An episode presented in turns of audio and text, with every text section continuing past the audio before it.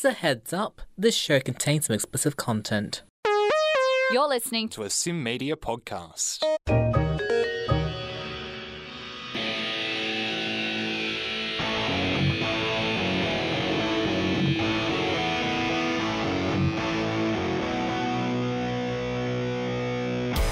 Ladies and gentlemen of the rock and roll, punk, prog, hardcore, thrash, and heavy metal community, my name is Jason, and this is the Great Metal Standoff, the podcast that pits music's greatest albums in track by track combat. Pantera is a band that was bound to be dissected on this show at some point, but because I naively never explored their style or their contemporaries, I didn't know what sort of opponent would be suitable to go head to head with them. Thankfully, a few months ago, when discussing this dilemma with Imran, he came back to me with Gojira from Mars to Sirius, and I'm going to let Imran explain his reason for this album shortly, where I will also explain why the Pantera album I chose to compete on the standoff was the Great Southern Trendkill. What I will do right now is introduce to you Imran and I's guest for this battle, set up by our four time previous guest Hannah over at the main radio show Mosh Pit, as she currently has assembled her new presenting crew for 2022. This gives Imran and I great pride in how vibrant the main show Mosh Pit has become after our stint in charge of the Thursday night program back in 2020. So, therefore, in act of pride for myself and Imran, we're going to meet the 2022 crew for this podcast right here. We will be meeting Hannah's co host, Darcy Thomas, in which this appearance is going to essentially complete his baptism into the Mosh Pit Kingdom. Here's how the battle will work. Every album battle will be contested in track by track format by our podcast panel. Each individual panelist will select a winner of each pairing. The winning track receives a point to that individual's tally score. Tracks on albums that go uncontested can receive a tally point if a panelist awards it a gold star, which we're going to need today. Once the battle is over, the album with the highest tally score will receive one grand point for that album. If a panelist's tally score results in a draw, both albums will receive a half grand point each. And finally, the album with the most grand points will be declared the winner. Alright, let's see how Pantera, the Great Southern Trendkill, versus Gojira from Mars to Sirius came to be. And let's meet Darcy. Roll the audio. You know what, Imran? I said this in the intro, and I want to say it again because I am very proud of this. When we were in charge of this, uh, the main Mosh Pit show back in 2020, it was very nice to have a crew that carried us over into 2021 and henceforth 2022. So it, it gives us great pride to introduce someone from the 2022 crew onto the show today. Yes, I'm excited. I've never met this man before in my life. Neither have I. But Hannah said he's a really nice guy. Darcy, welcome. That's nice. That's a nice greeting. Darcy Thomas, nice guy. That's him. That's on my resume. Yeah. well, that's good to hear. I mean, nice to meet you guys too. Nice to meet you, some of the oldies. oldies who have been kicked off the show. are still allowed to meet the new crew and do a show, yeah, you know, in conjunction with the main one. You're allowed. They allow you to. Yeah, and a little bit of inside baseball. We ended up calling you out publicly on air because we did a little ad for the last podcast on the show, and then we went, "Oh, by the way, Darcy, we're always available." Are you guys even in the age limit anymore? Do they let oh, yeah. you in the SYN building? Oh, uh, yeah. I'm not okay, allowed okay. to disclose my age. it could be anywhere between zero and 100. Yeah. It's not allowed to play with Lego anymore. you hit that 103. Ah, no. I was trying to think though. Lego. Well, there's Lego Masters, and there's a lot of adults on that. So I, I think it is a bit more of a universal habit than normal. True. Isn't the age limit of Lego like 99? Yeah, that's what I'm saying. On on like yeah. the box, it's like 103 or something. I thought it was 99. Maybe, maybe huh. they brought it down so some old people can have some more fun. Who knows? Who knows? Well, anyway, enough about Lego. Darcy, it's very good to have you on the standoff once again. Pantera v Gojira, but before we get to that, let's just get to know you a little bit. What sent you down the rabbit hole to join this wacky world that is heavy metal? Um, I don't know. It's a hard one. I th- it, it's I was always into kind of like from a very young age. Mum was into like alternative music, not like metal, but stuff like like the violent femmes and like the Cure and stuff like that. So I always had an interest in music that wasn't completely mainstream. Um, but I also had an older brother who was into metal at the time, and I think he's influenced me a lot. Like he was in bands when he was a teenager, I thought he was really cool. But yeah, like I don't know. I've, I've just always liked it. There was always like, I remember once when I was like 10, my brother put like an obituary CD on. I was like, oh, this is really good. I like this a lot. So yeah, I'm, it's a, I don't know. It's a hard question. What kind of music do you do you generally listen to on a daily? It's such a mix. I I listen from pretty much anything from like I listen to a lot of old like sort of bluesy country kind of stuff and like also a lot of like modern surf rock kind of things as well and and a lot of metal too these days i'd say these days i listen to a lot more like extreme kind of metal i listen to like a lot of hardcore and like grindcore and crust punk and stuff like that I've never heard of crust punk. Can you define that, Me please? neither. oh it's like i don't know how i don't know how to describe it without seeming mean it's like um really extreme kind of the band dystopia if you've ever heard of them would be crust punk. So like really dealing with like social issues like poor but like poor and usually coming from pretty bad backgrounds and just dealing with that kind of stuff. But it literally is like if you think grindcore is intense it's like some of the most heavy and intense music i've ever heard in my life. Which isn't a very technical defini- definition but you know it'll have to do right? That's all i got Yeah. So Yeah. basically, find out who Dystopia are, and then that's your yeah gauge. yeah that, yeah that's listen Just from there. from there. yeah Righto. exactly yeah Your brother was in a band. Were you ever? Ah, no. I I definitely played songs with bands, like in shows and stuff, but I was never like a proper part of it. You know, What kind of instruments do you play? Or instruments? I just play guitar. I play like a little bit of piano, but only enough to like get me to learn the one song that I wanted to learn. I just kind of got rid of it. yeah. What was it? What was it? No, it was a piano. It was a piano, but Yeah. it wasn't a proper piano. Oh, what was the song? What was the Uh, It was like it was called like Gymnopédie Number One. You would recognize it if you heard it. Okay. Oh, it's a classical piece. Yeah, a little bit, a little bit classical. I say a little bit, yeah. So it's classical. I don't know how it can be, just a bit. Just a little bit. But yeah, I probably don't remember how to play that anymore either. Ah. Yeah, you do lose Aw. it if you forget practicing. Uh, just wanted to quickly ask you as well. Now that you're also part of the crew here on Mosh Pit on SYN at the main show Thursday nights, eight o'clock on SYN, of course, as you know, we're uh, we're the B side podcast of that show. How has it been being involved in the week to week process of Mosh Pit here on here at SYN? What what got you into that? What got you to join the crew? Well, it's uh, nepotism actually. Uh, Hannah, Hannah, the current host, is actually a pretty good friend of mine. I see her all the time, and she know she knew I listened to metal. One time, she just came up and was like, "Hey, do you want to be in a, a, a radio show?" I was like, oh, I never thought I'd get asked that question, but um, yeah, but um, immediately I was like interested because like it, it's kind of hard to put in the word. I've listened to like a lot of different metal shows on like radio stations or like you know like Headbangers Ball and VH1 Hits or something like that. It played a lot of metal, but there's also like a lot of the stuff that I I really like doesn't really get played that much. And I thought it would be like a good opportunity to be able to put that stuff out there. And I I go to a lot of shows in Melbourne and like know a lot of people in bands and it'd be good to kind of share that love. You know, the people I know and like and That, that's an exciting thing to do. Very noble of you. And uh, hey, we've had Hannah on the show about four times. We can attest. She is wonderful. She is a class act yeah, through and through. it's great. Can confirm. Exactly. Imran, Yes. we have a list of battles. Imran's seen the list of battles that I've had since we conceptualized the Great Metal Standoff. I talk about it a lot in recent times. I don't listen to Pantera all that often. I'm going to admit that right at, right away. It's a cardinal sin, I admit it, but it's ju- it's the truth. When I wanted to put a Pantera album on the standoff, I didn't know where to start.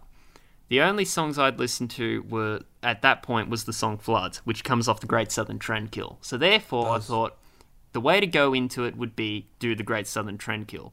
But for a very, very long time, I didn't know what kind of opponent would do, and Imran brought the goods a few months ago and suggested from Mars Master Sirius. So this is a very much an Imran proposed battle. Imran, from Mars to Sirius by Gojira, what made that the opponent for Pantera? Originally, it was because it has uh, almost the same amount of tracks as uh, the Great Southern Trendkill, so I kind of went off of that, so it you know it didn't get too complicated with the the Golden Star rule. But um, after listening to both of the albums back to back, I thought it was very interesting because they're both similar but also different album albums or like even bands in their own respect. I feel like they've they're both kind of got that almost death metally sound uh, to them, but you know, one, like Pantera goes in one direction and Gojira goes in another direction, and I thought it'd be it's very interesting, kind of putting these two together, especially song by song. That's that was kind of my thought process. Righto. And when we proposed this one to Darcy, he was he came, he met us back with quite a bit of enthusiasm, didn't you, Darcy? Well, I did because I I don't listen to much Pantera these days. I'll be honest, and I think it's probably like since I listened to I listened to both albums this afternoon in preparation for this. I made a big list of notes, but I I don't know. It's kind of I, I and I also said that I'd listened to the um, Gojira album, but I think I was thinking of a completely different album. I think this is the first time I've ever heard the album, the um from Mars to Sirius. And how um, much? Oh, not to inter- sorry to interrupt you there, but how much Gojira had you listened to before tonight? Very little, very, Very little. little. at all. Actually, yeah, this is pretty much like probably the first time. I, I've definitely seen their like if I was watching like a metal shows, like one of their like music videos, but I don't think anything because it's a 2005 album, is it? I don't think it would have been anything like that long ago if they're still running, you know. Yeah, the Pantera. I, I did. I have listened to this album quite a lot when I when I was like a teenager, like a young young teenage boy. Uh, were they one of those gateway metal bands for you? I'd say so. I'd say it was definitely an influence on me learning how to play guitar, and it's like still like if I ever try to learn anything, it's like it'll always either sound like death, like the death metal band, a little yeah. bit like Pantera, and just like yeah, I know. Yeah. So yeah, definitely still lasting. Your words are making Imran grin from ear to ear. I think you're speaking his language. yeah, but uh, yeah, I was actually surprised that I hadn't heard more from Gojira because they are like one of those big prominent bands. Especially now, too. Yeah, Good that they're still going. they're coming to uh, Australia at the end of the year. Really? Um, it's a Good Things Festival. Oh yeah, I forgot about that. Yeah. There's heaps of big bands playing now, like Soulfly. Deftones. yeah. 303. You need a little 303. Hey, oh, that's how you, that's how you say that name. I was wondering how you pronounce that. Yeah. I only got told about it for the first time the other day. This is making us all sound very out of touch. For a metal so we actually uh, haven't uh, listened to these albums before tonight. um, yeah. We're just Well, guessing uh, the songs. Hey, I was I was brave enough to admit I don't listen to Pantera much at all. So this would have been a first time going through all the way through. And I didn't listen to Gojira before. So this is a first time exploration. Really? Yeah. You've never listened to Gojira either. Ne- never listened to Gojira either. This is why I'm banking on your knowledge here, Imran, because uh, I reckon because I reckon you're going to have a lot of interesting points to make throughout this one. Because you you're not wrong. It's very diametrically opposed, but within a similar umbrella. One goes one way, one goes the other. Particularly in Pantera's sake, you've had Cowboys from Hell, Vulgar Display of Power, Far Beyond Driven, that golden run where they were they really overtook Metallica in the metal in terms of biggest metal band in the world because of the directions both bands took. And then you reach the Great Southern Trendkill where they are in the darkest headspace they've ever been. Was They that they their have latest some. album? Sorry. Say that again, Dust? Was that their last album, The Great Southern Trendkill, as well? Reinventing the Steel was. Ah, true, true. Yeah, I forget about pretty sure. That was just the one after that. I think the Great Southern Trendkill's the second last. It is, yeah. But yeah, Imran, the dark. It's the darkest period. It of is Pantera. indeed. So so bad that the music was written and recorded in Texas between the rest of the band, and Phil Anselmo is recording his vocals in New Orleans. They're not together writing this album. I believe you had some help um, from Trent Reznor, I think, recording those vocals. Trent Reznor's studio, I think he said. Yeah. So, yeah, very dark. You can see they're all getting along really well at this time. they're all gone to, they probably wrote letters to each other. Yeah. Oh, great. Darcy's sarcasm's rating across the Zoom call. Yeah. That is that's a wonderful sign for a good battle, I think. It's gonna be a close one, I'll say, Imran. Yeah, I not gonna lie. In my head, when I pitched this, I didn't wasn't gonna expect it to be a super close one. But re-listening to them, I think it's gonna be pretty close. It'll be tough to call. Do you got any first impressions to share, Darcy? Um, I think I think like a lot of the time they do sound quite similar. Like the albums have like a ten year difference between them, but sometimes their sound can kind of sync up in a way that's like pretty interesting for like a battle that was just chosen because they had the same amount of songs. It's like, they had, they had they do sound quite similar sometimes. But I I learned that I liked an album that I used to love less, and I liked an album that I used to not know a lot more. so like listening back, yeah, Are we going to find out as we go on? you are. I think you are. You're gonna find out some secrets. Keeping everyone in suspense. Yeah, yeah. Well, on that note, let's Chris and Darcy into the Mosh Pit family by gesturing to the timekeeper. And Imran, what has that timekeeper got to do? Ugh, man, ring the bell. And let's begin. We start as always with our guest Imran, so we'll give Darcy the op- we'll give Darcy the floor for the opening statement, and that is the Great Southern Trendkill, the title track versus Ocean Planet to kick off from Mars to Sirius. What do you got for us, Darcy? Um, well, the the Great Southern Trendkill is the opening track of the Great Southern Trendkill. Um, I yeah yeah, it's plans within plans here. Um, I actually much preferred Ocean Planet to the Great Southern Trendkill. Um, if only because I just think it like feels very dis like the Great Southern Trendkill feels very like disconnected. It feels like the song, the parts of the song don't lead very well into the other parts of the song, like in a way that like isn't very like clean. You know what I mean? Like you can do it in a way that feels natural, as in like it's an artistic kind of license thing. But I don't think that was the case with the song. And Ocean Planet, it just sounds like classic. I, I'm a real fan of like classic 90s death metal, and it has a lot of that like kind of death metal to it. You know, the only thing I didn't really like about Ocean Planet is because I have this weird thing against pinch harmonics in songs. I don't know. Every time it just takes me completely out of the song. Every time I hear one, Really? like, ah. Well, I used to be like as as a kid, I used to really like Black Label Society, and every time I I hear it, I can only think of Zakk Wylde playing guitar. and I'm Ah, like, yeah. oh yeah, that's right. No, Yeah. Dimebag does a lot of those pinch harmonics as well. Yeah, yeah, it's true. But and, I, I think well, Gojira as well. there's like a certain kind that I'm like, you know, not against. I guess against. I can't go back on that against. But yeah, yeah, I just feel like it. It just doesn't come out as the gate as strong as like Ocean Planet really sets up the rest of the album well. Interesting. So opening point Mm. goes Gojira for you, Darcy. That's a nice, that's an Yeah, yeah. interesting start. I I've probably got almost the complete opposite opinion to you. Really, Almost. I I did really like Ocean Planet. I I find I think with Gojira, I think one of the things they're really good at is kind of painting a picture just using the instrumentals, like the riffs and stuff. Kind of just feels like this big open space, and it's just like this really harsh landscape that they've immediately painting. I I really liked the breakdown where the after the go, um, then it just goes into that uh, breakdown part. Um, there's a lot of pace changes in it as well, which is really cool.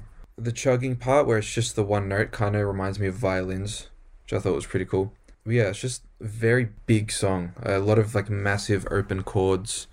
Um, the Great Southern Trendkill, absolutely in your face brutal intro. Just like from the get go, you've just been hit in the face with a brick or something. You can Um, describe a lot of Southern Trendkill songs yeah, like that. exactly. Yeah, but I mean, like this is the first one. Yeah, like you've never listened to the Great Southern Trendkill before, and you put on the first track, you're gonna be hit in the face with a brick. That's a warning to everyone who's never listened to it before. That's from a red light to a hundred in a school zone. It's a, Yeah. just goes straight at it. You don't know if they're bricks or children. Anyway, yeah. um, the there's a lot of like time changes and stuff um in it as well, like some crazy, um, going like double, f- triple time almost. Um, there's a there's a time signature change in the chorus which I really like. I, I kind of feel like that um goes in a bit of a different direction that you don't expect, and then all of a sudden, wham, brick again. The main reason I really love the song "The Great Southern Trendkill" is for like the second half where that really bluesy southern riff comes in, and like from that point on, genuinely is one of my favorite Pantera moments of all time. It's just that that solo, the riff, probably my favorite Dimebag solo. I, and I know Floods is on this album, but my favorite Dimebag solo is "The Great Southern Trendkill." Wow, we're calling I that don't know why, but- now. Yeah, it right that's, now. That's huge. That's big. I will I will die with that. Uh, I don't know. Something about it, right? Right from that first. I'm first. glad I'm getting you to say this, Imran. I've written in my notes here. I'm not sure if you can see it says Imran. Thoughts on the ending, please. Damn. I needed to know. I had to know because it gets all weird at the end. I, it does, but It's like. I don't know. I feel like it's just the way that um Dimebag kind of structures his solo as well. It's like put into parts. He he's got like a, a little intro part with the slide, and then he does some crazy picking stuff. Brings back the slide, keeps building it, keeps building it. Does that weird delay stuff at the end, and suddenly it gets super doomy. Like it's just and it just fades out, and it just kind of it gets crazier and crazier as it as it's fading out. Like it's so weird, but I I don't know why it just hits all the right spots for me. I did have in my notes too that it does really feed into that like southern blues influence that they've got, like hard. I mean, they are uh, cowboys from hell, so I, They that's are. the least I would expect. But really, Lynyrd Skynyrd that Yeah. solo. Ooh, yeah. It's got to be said, Lynyrd Skynyrd have to be one a primary influence on Pantera just from the Southern Yeah, for Association. sure. Just yeah, that southern sound, yeah. And also, I don't know. I'm not great with describing drums, so I just went F and L, Vinnie Paul in my uh, in my notes here for Great Southern Trend. My goodness, th- this is going to start a trend here. Vinnie Paul blew me away as this album went on. Mm. Uh, th- I think this album is probably one of his most wild, like crazy. I feel like as Vinnie Paul progressed, he just got crazier and faster, and which is good. That's what you want, I guess. yeah. Especially, I mean, to keep up with some of these songs. Certainly so. Despite all that, I think I'm going to join Darcy with Ocean Planet because the atmosphere of that is caught me and caught my interest immediately. I've never heard. I'm not a death metal guy, and the the barometer of what I listen to in terms of death metal, my standard is Opeth. And I want to say that Joe Duplantier, or the, the guitarist and singer for Gojira, the first impression I got here that I've got in my notes here, he's it's the most listenable growl vocals I've heard in a while, and I consider Mikael Åkerfeldt of Opeth as the standard as to what I enjoy out of the Death Growls. There, there's something about um, Joe's voice there that caught caught me. I was like, this is okay. I can live with this. I don't really enjoy the Cannibal Corpse or Grindcore kind of style of growl, but this one I enjoyed and. I think the word I'm going to be describing from Mars to Sirius with is ethereal. It's very cosmic and it sets the scene great in Ocean Planet, and that's kind of why I'm going to join Darcy there with the point. But uh, yeah, intriguing start both ends. I do have to agree with you with um, Gojira's singer's voice. He's got. I feel like it's very passionate as well. A lot of that, a lot of that screamy, um, growly stuff comes from I think just sheer passion. Through the album, his growls, the way he does them, he the way he just does them changes a lot. Like the way he he brings his voice through. Like sometimes he does, he like sometimes he'll literally sound like he's singing a lot like Philip Anselmo, like here and there. And then sometimes he'll sound like, like I said, the Chuck Schuldiner, the singer of Death. He, he does have like a lot of diversity with how he changes his voice, like to to fit different parts of the song. Unless those are just different singers, and I just didn't pick up on that. As far as I know, there's one singer. well, to conclude, Imran, we'll give you the point to Great Southern Trendkill and we'll move on. yes. I certainly will do that. So 1 0 Pantera for Imran, 1 0 Gojira for Darcy and myself. War Nerve versus Backbone. What do we got? Um, Darcy can go first in this one again. Oh, okay. I think Backbone. I like hardcore. I like listen to a lot of hardcore. I think uh, it's hard to say. I think hard Backbone has like a lot of hardcore influences in it, and like it's more melodic, definitely than anything from the Great Southern Trendkill. Maybe apart from like Floods or Tens, which is like the closest this get to any kind of melodic kind of music. I think War Nerve it has some energetic build-ups that just kind of don't go anywhere. Like I, I, I just think sometimes it really builds to a flat line. Um, again, I'm gonna say I have to go. It, my point goes to the Gojira on this one, and just like at least with this song, it's the Great Southern Trendkill is just like another Pantera song where he's like yelling at a hypothetical person, which is I feel like what a lot of Pantera songs are. War Nerve fits that criteria too, I think, Darcy as well. It's just Anselmo screaming at the media. Yeah, that yeah, that like yeah. I think um the the full title of War Nerve is um well I can't I don't think I can say it. um, but it's it's got a, a profanity in it, and then the media. Um, yeah, so it it is yeah a, a lot of screaming. War Nerve I think is like I, I do agree with you to an extent to um the constant build up, uh, kind of going into. I wouldn't say not necessarily nothing, but just kind of going back into the song. Yeah, Um, yeah. And it's just like, yeah, it's, it doesn't feel super climactic. Um, I do really like War Nerve though. Some of those riffs are cool. I like um, I I like the first part of the song where like the very first few seconds kind of just feels like I'm falling uh, very fast into the song, and then it just immediately kicks you in, and then there's like five six different parts before the song actually like kicks in. Um, the classic uh, Phil Anselmo style. Um, he's got the dual style vocals where like he's got two tracks doing one part, then the next line, then the next line, then the next line. I I like the um the chorus or the bridge. I don't know what it is, but when the the time changes a little bit, and then um what's his name? Vinny's on the ride. Uh, Dime's got that weird boom boom boom boom, and then That's such a good riff. That, that Yeah. definitely makes the whole song. It's and then Rex cool. comes in with it as well, and then suddenly it's just this really slow groove. I love that part. It just kind of, I feel like it's, it's just commanding you that part. It's like a call to attention. Like listen to me. Backbone, I thought was really cool. I was, um, I this one kind of reminds me of like a nu metal song. Like the vocals specifically are kind of a bit manic, kind of choppy. I like the the black metal change, like in the middle of it. Um, it's got that super fast double click, double kick, which um, I don't know the drummer of Gojira's name, but he's insane. Mario Um, Duplantier. Thank you. Um, the last, I really liked the last uh, chugging part. It feel it felt very cinematic to me, kind of almost almost classical. Um, kind of had like this big big feel to it. Um, I really liked that song. There, I feel like there's not much to say about it other than like, it's just really cool. Uh, it's funny that you mentioned the chugging because some of my notes for that song is literally just dun dun dun dun dun. dun. That's all there I is a lot of chugging about in it. that song. Yeah, yeah. Very rhythm based. It's cool. Um, Jason, what are you picking? This one's a tough one to call. Uh, yeah, I reckon War Nerve. Not very light. It's a very light War Nerve, I would say, but uh, I think it's from the uh, from the from the spoken word riff and the call to action kind of part in War Nerve is kind of what gets you motivated. That will probably be. I think that's probably why I'm going to end up giving it the point there.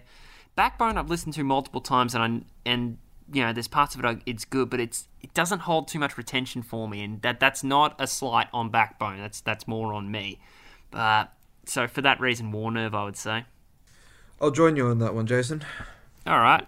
Righto. Wonderful. So 2 0 2 0 for Imran. Trendkill 2 0 Mars to Sirius Darcy. Tie for me. That sounds about the Great Metal Standoff way. Drag the Waters versus From the Sky. Drag the Waters, Imran. This one, uh, this one I'm going to be going back to quite a bit. I enjoy this one. This is a absolute banger. Straight from the get go. I love I love how Drag the Waters flows from War Nerve as well because War Nerve is already the super heavy song.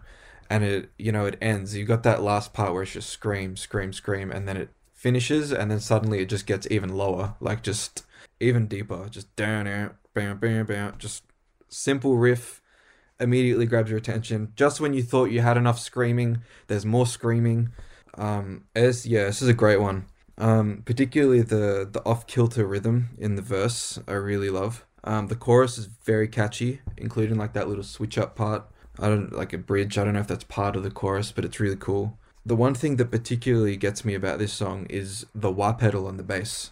That part gets me every time. It's like a little the part right before the solo. I think you can hear it a little bit throughout the song as well, but right before the solo is the dun dun, and then Dime's doing his thing, and you get a little bit of um, Rex doing the uh, wah on the bass. It's just, mwah. I'm going to go back and seek for that. I didn't catch that, so thank you for that, Imran. It's, it's very good. Would Yeah. highly recommend. Yeah, gr- great song, Drag the Waters. From the Sky, though, Darcy, it does take it on. It's a this one's a f- in your face one. It, yeah, This this one, I, I did say I don't really like pinch harmonics, Hmm. but I think um, I'm gonna have to give this one to uh, Drag the Waters as well it's just such like a cool song, and like the way that he, it's less of like the traditional like pinch harmonic sound. He really like drags it out and makes it like screech. You know what I mean? Um, I, d- I did like From the Sky as well. I, I liked it a lot. As I've mentioned about a hundred times already, it this one really, really reminded me of the band Death, and they have one album called Human, and there's a song in that that's pretty much just about space. It's called Cosmic Planets, um, and it reminded me quite a lot of that song, and it's just the same kind of like ethereal, like, um, just like ethereal soundscape to it. But Drag the Waters is just like so heavy and so intense, and has so many like like well fitted tempo changes. And another thing i don't really like guitar solos that much. Really? um yeah yeah. I've, I've never been a huge fan of a guitar solo. Just in general i like prefer riffs and stuff like that but i, I love the like like drag the waters just everything. Yeah Good song. We're going to need to elaborate on that point, but just before we do, from the sky, Imran. Darcy's come up with some interesting comparisons. This this is what I did from the riffs displayed in From the Sky. I got a very death metal version of Orion out of that because the other than that, the intensity from the From the Sky scream. Not even going to try and do an impression. The the aggression. It, this is a violent riff. It is huge. Well, straight from the get go, it's it, like you've gone straight into that double kick riff. It's like um straight from the part of the start right to the end. It's just um complete madness. I love the little groove change that it kind of feels like it's just being ripped out of what the song was into into this new song, um, which I really like. The chorus is very catchy. I like there's a thing they do in the chorus that's um it's a three four riff over just the normal four four drum beat which I really like. Um, I think it sounds very cool. I think um, best example I can think of that is uh, Kashmir by Led Zeppelin do that. It's a very very circular sound, um, which is very cool. Um, there's some thick bass in this song as well. It's yeah, I this one didn't particularly stand out to me much, but I re- I do remember liking it a lot. So I guess that's proven to what the album I think as the album goes along, gets a lot better in my opinion. But From the Sky, I think is a great song. Pick and drag the waters though. I'll go further than you there, Imran. If From the Sky went up against War Nerve or the Great Southern Trendkill, I'd probably pick it actually. But uh, yeah, Drag the Waters was my is. I'm joining you there. Drag the Waters. That was that one blew me away. drag the waters across the board Yeah, there we go. We're holding our tens. Uh, speaking of tens, uh, the next song is tens. No, I'm kidding. Well, it Oh. It goes up against yeah. Unicorn, and it probably is going to get a point just because there's not too much to Unicorn. It's more of an interlude track. Tens is one of the is one of the more simmering Pantera songs on the on Trendkill. Um, I think it's interesting because they're both the fourth song on the album, and they both really kind of like pull the reins in. It's like a lot less intense, and they're both kind of like calmer, more instrumental kind of things, especially with the Great Southern Trendkill, comparing to those three first tracks, and then starting with this slow kind of like creeping, creeping track. Yeah, creepy Like, singing a treacherous change riff. of pace. Yeah, I remember this song. I think Tens is actually my favorite song on the whole album. Wow. Um, okay. I, I I see what you mean. Certainly. Yeah, and the solo in it as well is just like, as I said, I don't really like guitar solos, and this is us coming back to that. I just think sometimes they carry on for a bit long, and the the guitar solo of Tens is like short and sweet and concise and like pretty much perfect for what it has to do, and it's just really atmospheric, like the whole the whole song.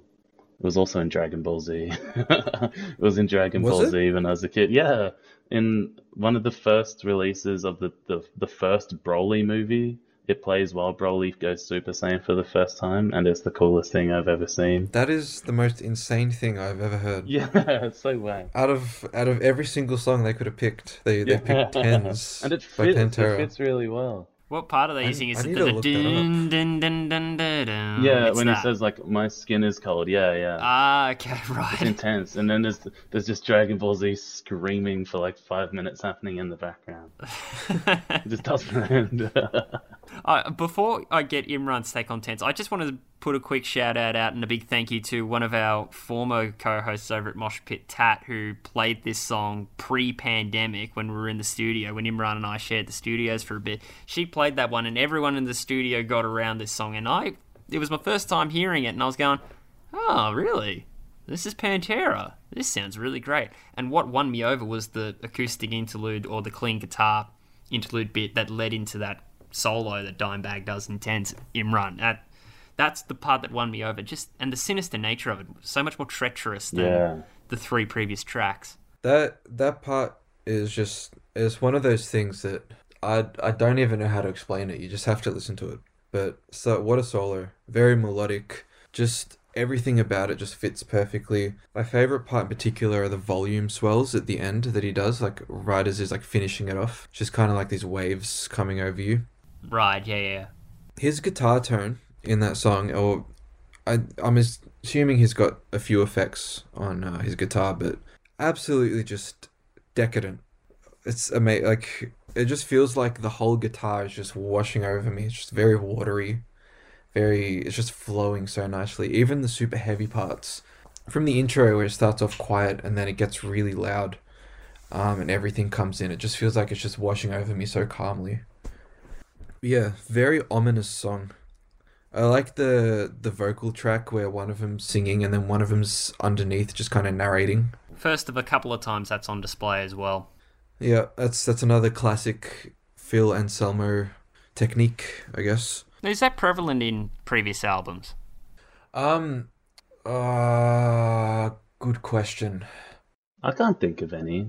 I've definitely I listened was to trying all to think. of There's some bits of vulgar display I've listened to recently in Cowboys from Hell. It's not that present. It's not um it's not like a big thing he did earlier. It's more like I think this album I think from memory he does it a bit on uh what's it called? The next one? far beyond driven. Um, no, the the last album they did, reinventing the steel. My bad. He's got a bit of narration on Far Beyond Driven, I think. So that was a very dark album as well. But anyway, um, yeah, unicorns. That was pretty cool. Was there a flute in that? Yeah, I think there was whale noises. Whale noises. it was putting me to sleep. Okay. Yeah, I thought it was a flute. it does sound very medieval. I would say that. I'd say like this could be at the start of like a folk metal track, and I wouldn't bat an eye. Like, yeah, I know whether Yeah. to give or take points away from the whale noises because whales are actually quite terrifying creatures if you see them up close. They're too big. Are you speaking from experience here, Darcy? I, I went whale watching off Byron Bay when I was like eight or nine years old, and I've never Oh. been so terrified for so many I'm hours. at a Very time. excited to hear your opinion about flying whales. Yeah. I didn't make it through it. In the meantime, though, tens or unicorn? I think we're all going to be taking tens, aren't we? T- unicorn was cool. I'm taking tens. Unicorn was alright, but again, I think it is a bit more of an interlude. So yeah, all three of us will take Yeah. tens. That's uh, no problem at all there. Uh, if how, what did that do to the scores? I'll tell you right now. Darcy, that tied things up two apiece. For myself, it's led. It's put Trendkill in the lead three to one. Imran's four 0 Uh oh. Mm, Jesus. We got some bias. We got. I swear. I swear it's not bias. bias. No, Imran definitely wouldn't be biased. Woody Imran's system of a down. 13 Steps to Nowhere versus Where Dragons Dwell. This is one I think I'm definitely going to go Mars to Sirius in this instance. Where Dragons Dwell, just by the title alone and the music then then followed, I think they explored that idea pretty well. Wouldn't you say, Darcy? Yeah, I would. As I mentioned, the last song sounded a little bit medieval, and this one really kicked off that medieval sound, or like just medieval theme. This one's a bit. I'm I'm really into fantasy. Everyone knows that I can't, I just cannot shut up about Lord of the Rings, so I'm a big fan of a dragon. But yeah, I did like it, and I think uh, what what is this up against? Sorry, Thirteen Steps to Nowhere. Oh, you see, that's actually pretty hard now that I see that, because I think I think 13 Steps to Nowhere has a really strong like main riff, that like ascending riff, like the I love that so much. Yeah, this is a difficult one. Sorry, I listened to this for the first time today. I'm kind of trying to remember what the Dragons one sounds like. What did it sound like to you, Imran?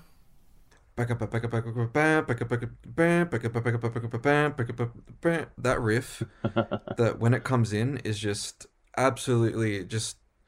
I I remember listening to it for the first time and it just blew my mind. I was just I don't know. I think I had to sit down or something. It was insane. I this whole song just from the intro where it's just really doomy, and then it comes in with that double kick. You get the tremolo riff, and then it just all comes in. Um, the the lyrics, the vocal, um, is just brutal. I feel like this is another classic example of Gojira painting a picture with their riffs. Where I remember listening to this for the first time, it felt like I was just flying in and out of a volcano, just all around it. Just had this image of a volcano in my head, and I'm just like, yeah, dragons, volcanoes.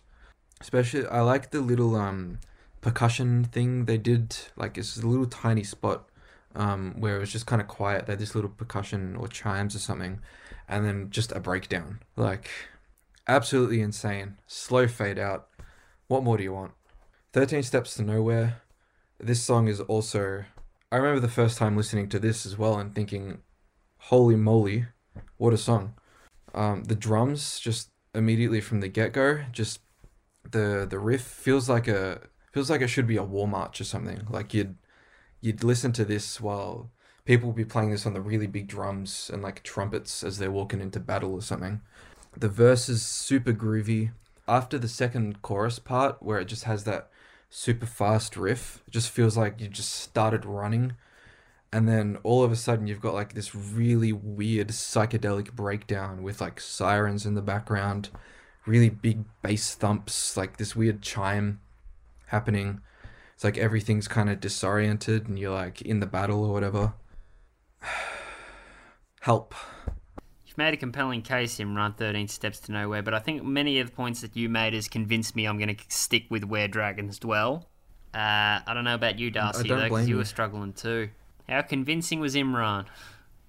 I actually, now that I think about the start of 13 Steps to Nowhere with the drums that like kick in first of all, and then it kind of slides like up all the way, like all the way up and back down on the fretboard for the guitar. I love that intro.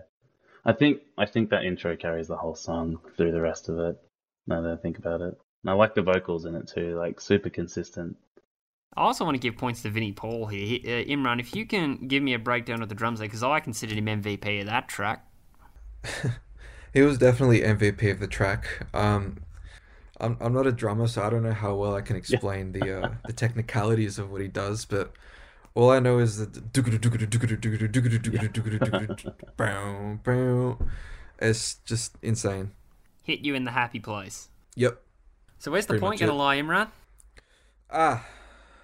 Oh man. Can I? How long can I prolong this to, to think about? Darcy, where you going to lie? Ah, I think I'm gonna have to go 13 Steps to Nowhere. All right, then. Is But it... expect no small amount of bias because I've listened to that song before and probably just remember it a bit clearer. Sure. but the fact that the fact that Where Dragons Dwell didn't really stick with me as much probably speaks volumes in that sense anyway. Where dragons dwell. Quick, Yeah. quick, move on. Next. Next couple of songs, we're just going to try our best to keep it as musical orientated as we can. So here we go. Suicide Note Part 1 versus the heaviest matter in the universe. This one I struggle with actually in picking a winner because it's such a departure to what tr- what Pantera would be known as, but they keep their they keep their dark nature about it, and it's clearly one of their darkest songs, and it's more country orientated, which uh, or it's more country orientated, which is uh, what we just what we learned in the beginning about Darcy. He likes his country. Heaviest matter in the universe. This one just I picture something along the lines of Shoemaker Levy 9 when it collided with Jupiter in 1994. I'm just picturing cosmic collision when I listen to that one. And bo- both of them serve each other really well. Heaviest Matter, shortest song on Gojira's Mars to Sirius. But yeah, Suicide Note Part 1, a very different style of Pantera we're hearing. Yes. Yeah, absolutely. I'd say so. You did mention that I do like country, and it fits because I actually do really like this song. It definitely slams the brakes on again. I'd say from the end of 13 Steps of Nowhere to this one, just starting with that kind of the synth, eerie synth again. I'm a big fan of synth in like songs and just kind of stuff like that. And I think that kind of plays through the whole thing, especially towards the end. The, end there, the synth comes back, and it's just very atmospheric and deep. It's yeah, it's it's actually like a really really nice song. Um, and that sort of the dun dun dun dun-dun-dun, dun-dun-dun, on like just the steel string acoustic is just like I love that riff. But also, the heaviest matter of the universe is named appropriately because I think it's definitely the heaviest song on the whole um, Mars to Sirius album. I, I, oh. I'll bleep it out. Oh, good. Yeah, yeah. I love that song. It's so good. I think out of all the songs on the whole album, this one really stuck with me. Um, as someone who listens to a lot of death metal and a lot of like Morbid Angel, it's very Morbid Angely, I would say. Um, almost like or or like orchestrally deep and just strong. It's got like a big dense wall of iron behind it through the whole thing. And yeah, I just loved it. Hmm. The only the only thing I could say that I didn't like very much about the heaviest matter in the universe is that I'm not I'm coming out with the controversial opinions this episode. Um, I don't like pinch harmonics, guitar solos, and I don't like clean vocals in my songs. Oof. I don't like Jeez, clean vocals what? at all in my death metal songs. Do you even like music? no, I don't. I actually hate every song that I've ever heard. Man. No, but like I just think I don't know. For me, it, I just find it hard to fit in. Um, and that's really the only detriment that I have to the heaviest matter in the universe. the clean I like vocals. I'm guessing. I was gonna say that the the schwow that goes on in the breakdown was gonna be a mark against you. Now, no, I actually like that. Really? That- that's that's another. Yeah, yeah. You see, I feel like I'm coming up with these rules for myself and then breaking them immediately. um, but if it's if it's just like a, a pure death metal song, I, I just want to hear the, the, the growling vocals. I don't want to hear like the I don't know. I'm trying to think of an e- example. The heaviest matter of the universe. Yeah, heaviest matter of the universe. It's like, ah, I'm out. I'm out. I'm putting my hands up for a few seconds. I'll wait till this is over. And it can go back to the, the, the sick song that it is. But still, good song. it was an interesting way they did use the clean vocals. I'll say, Dust, because it was it had a lot more of a robotic approach to it instead of you know doing like Yeah, that exactly. emotionally It it charged kind of style that some hybrids in death metal kind of you, you, you see. Yeah, it, it is kind of like stylized, at least to like some point. It's not perfectly clean. It's not But, yeah. fantastic, I'll admit. I'm with you there, but I, I see it as a welcome addition. I mean, it does the job. I I think the rest of the instruments kind of do what they need to do. You've got the drums, uh, the bottom doing the same riff as the whole song, and the guitars are like playing some melodic stuff. The heaviest matter of the universe, like you said, Darcy, very appropriately titled. I like the fast intro with the slow groove, and then that once that first riff comes in, whew, it's just it's just keeping up. You know, it's just it's one of those songs that's just short and sweet. There's not really much to say about it because it's it's there, it hits you in the face, and then it's gone. I think it's only like three minutes or something, isn't it? Just shy of four, yeah. Yeah, fantastic song. That's that's a top three. Suicide Note Part One. I like the the weird ambient intro that goes for a little bit longer than it should. That's damning with fine praise. Just just a smidge. Um, yeah, Phil Anselmo with his clean vocals and his super passionate higher vocals in the background. It's all it's all nice and clean. It's all crispy. You've got the the dual vocal chorus where he does the sing one line, sings another line from another take. Uh, the I think I heard some like very distant guitars in the background in the chorus, but it could be the synth. I don't know, just doing some like high um, higher sounds and stuff. It's a very simple song, but just hits the right spots, you know. Especially that little synth part at the end, as in the outro that leads into the the next song. Every, like everything about it, it's like it's kind of weird, kind of putting a synth with the that country song style, but at the same time, really works. Like you couldn't imagine it without it. yeah, I think that end bit with the synth is definitely like a highlight for me, without a doubt. Yeah. So it's like a great way to end the song.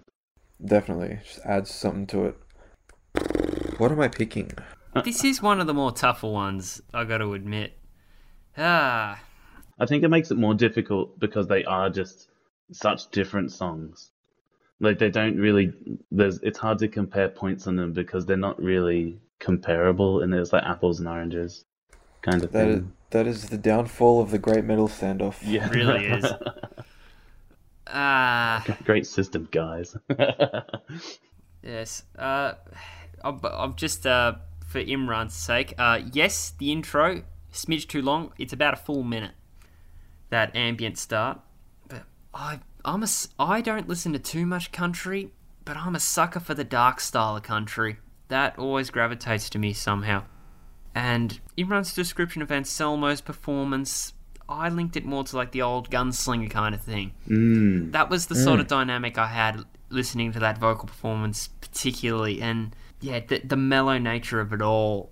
It, I don't know. It's the lulling into the into the false sense of security that is a, present a lot. And when we do this show, we there's a lot of songs that we go, this has lulled us into a false sense of security and security, and then it whacks you in the face, and I love it.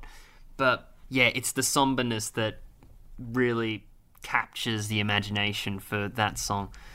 Then again, heaviest matter in the universe. I think the cosmic nature of it is what's making me want to take it. I think that's gonna. I it, it's a, this one was a tough one. I'm gonna go Gojira for this one. I'd say the same. I reckon in the the hit movie Cowboys versus Aliens. I think I'm gonna have to go Aliens. okay. right, Imran, cowboy or the Who alien? Where remembers that going? one? That's a good one. yeah, yeah. I really, really, really freaking love the heaviest matter of the universe, but I'm gonna pick Suicide Note Part One. Can't pass it up. Okay, but will he pick part two, which is a complete 180 from part one, or is it gonna go again? Or Flying Whales, the opponent? What are we gonna do here, gentlemen? This is another. This is another big thinker. Yeah. I just I just wanted to say that I listened to the album on YouTube and the whole the whole YouTube video it was just the the cover art for the album for um Flying Whales or, or like the Mars to Sirius. And the only song that changed is that during the uh, Flying Whales it wasn't the cover art anymore. It was like an anime girl riding a space whale, and it was that. What? And it's yeah, it was really strange. I thought you were about to say it's like the video clip or something, but No, no, it wasn't. that. It was like a DeviantArt kind of rendition of, Oh. a, of an anime girl riding a whale, and that that really. Let's erase stuck that from me. our memories. Yeah, yeah, no. Um, yeah. Talk about 180s with part one and part two. like um, the Suicide Note song, complete opposites. The brakes come off once again. I I think it is just that little bit noisy for me. Like it's almost like not that much to go on. It doesn't have that little section in the end that is like goes incredibly no, I mean in the middle, sorry. That one section in the middle that goes incredibly heavy.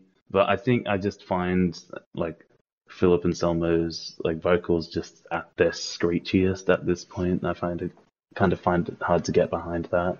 Whereas in like Flying Whales, another thing, this is a, a, another petty gripe against this song, is that some of the whale sounds kind of sound a bit man-made. They sound like a dude trying to sound like a whale. I couldn't What does that even sound The like? whole, ooh, just like yeah, it was. Um, but you mentioned before that um, it or like one of the songs almost had a Opeth influence, and I think uh, Flying Whales is Gojira at the most uh, Opeth like. It reminded me quite a lot of that. Specifically, Face of Melinda, I reckon, would be the song you'd probably draw the most comparison to if we're going to go down that route. Yeah. Very nice melody in the in, in the opening, Mm. and the dramatic. That I think this is all about the tension and all the, the, the ascension of the of the of the more the main riffs that go on in Flying Whales. Other than, I think what really won me over was the um. Uh, it was the clean break around about the five minute mark. They had this clean break that re- that transitioned wonderfully. It, it went from one part to another, and then it was a wonderful transition into that final breakdown, and that hit with a maximum effect. And I, re- I really enjoyed how Flying Whales was put together, actually. Suicide Note Part 2, I think, Darcy, I might share your sentiment there. S- Anselmo can be quite annoying occasionally. He gets very squealy. His screaming gets very high pitched, which, again, hey, big ups to the guy for managing to pull that off. But with how frenetic the whole song is and how whammy crazy Dimebag ends up going on um, in that solo section, and uh, if I could get a quick clarification from you, Darcy, that middle section you were talking about in Suicide Note Part Two, were you talking about the breakdown there? Yeah, yeah, exactly. I did like that quite a lot. Yeah. Yeah, I described that there utterly ruthless. Mmm. Dimebag. He is Imran's probably grinning ear to ear that he's finally doing a podcast about Dimebag and his guitar playing. But sometimes he's going whammy crazy, and I just need to I just need to decipher what the hell's going on. So Imran, what the hell is going on with Dimebag here?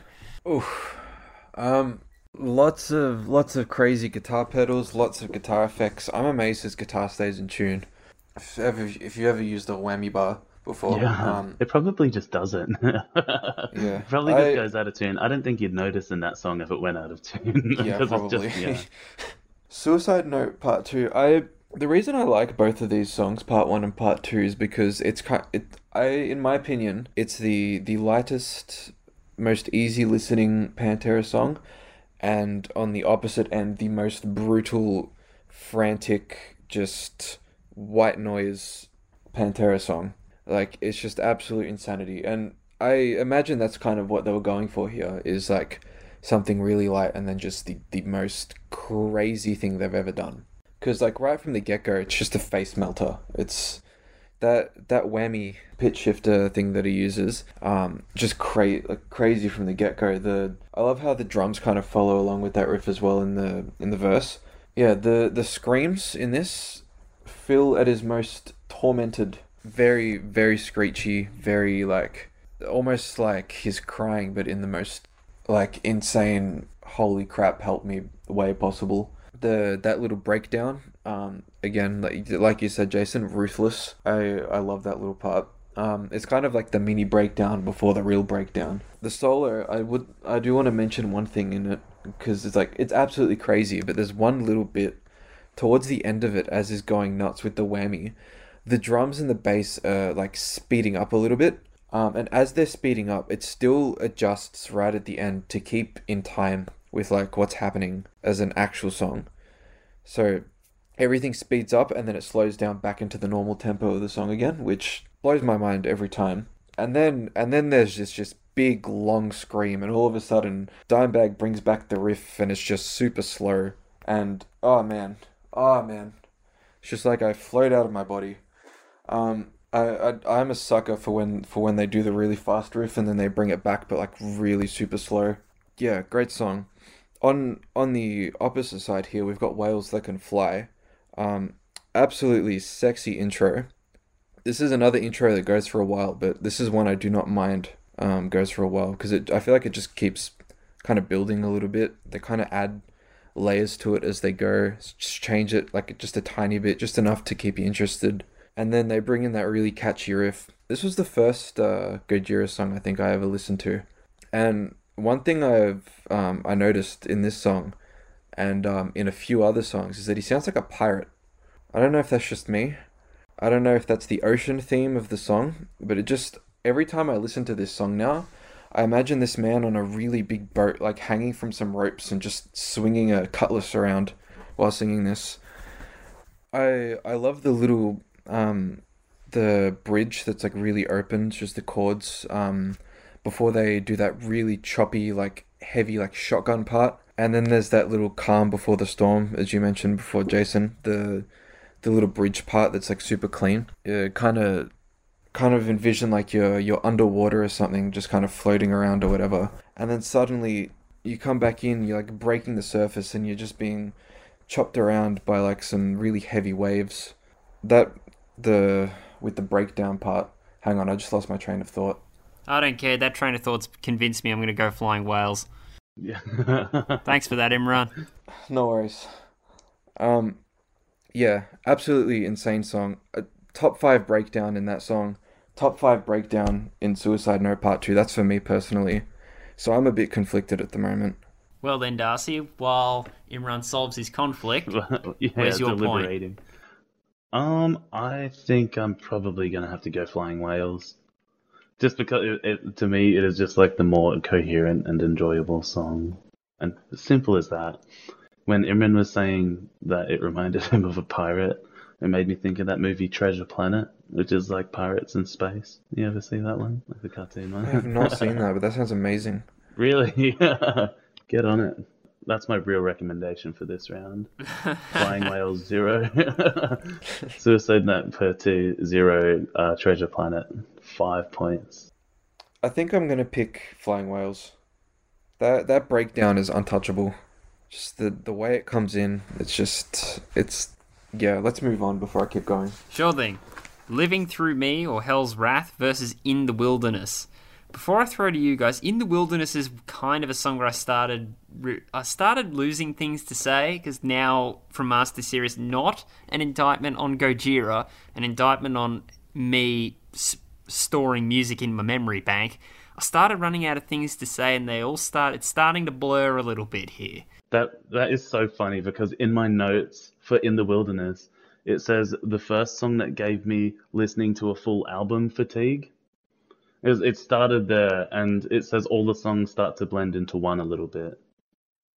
So I, I think I'm exactly with you there. It does have one bit in in the middle of In the Wilderness that I very much like liked. It was like very heavy, almost like war drums, like very heavy drums, and like the the way he was like growling sounded like some angry orc war chant. Right in the. That's all I can remember from that.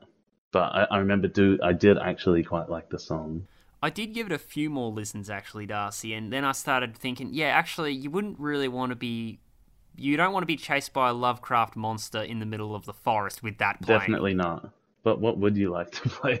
Getting chased by a timeless horror? Yeah, yeah. Yeah, you don't really want much, but it, that's a great connotation, I would say, because that that would definitely work in maybe Love Lovecraft literature. Um, other than that, I mean, yeah. Quick question, since uh, you sound like you know your stuff about Death Growls. Um, Joe Duplantier's uh, screaming in here. Do, do you think it sounded a bit more guttural?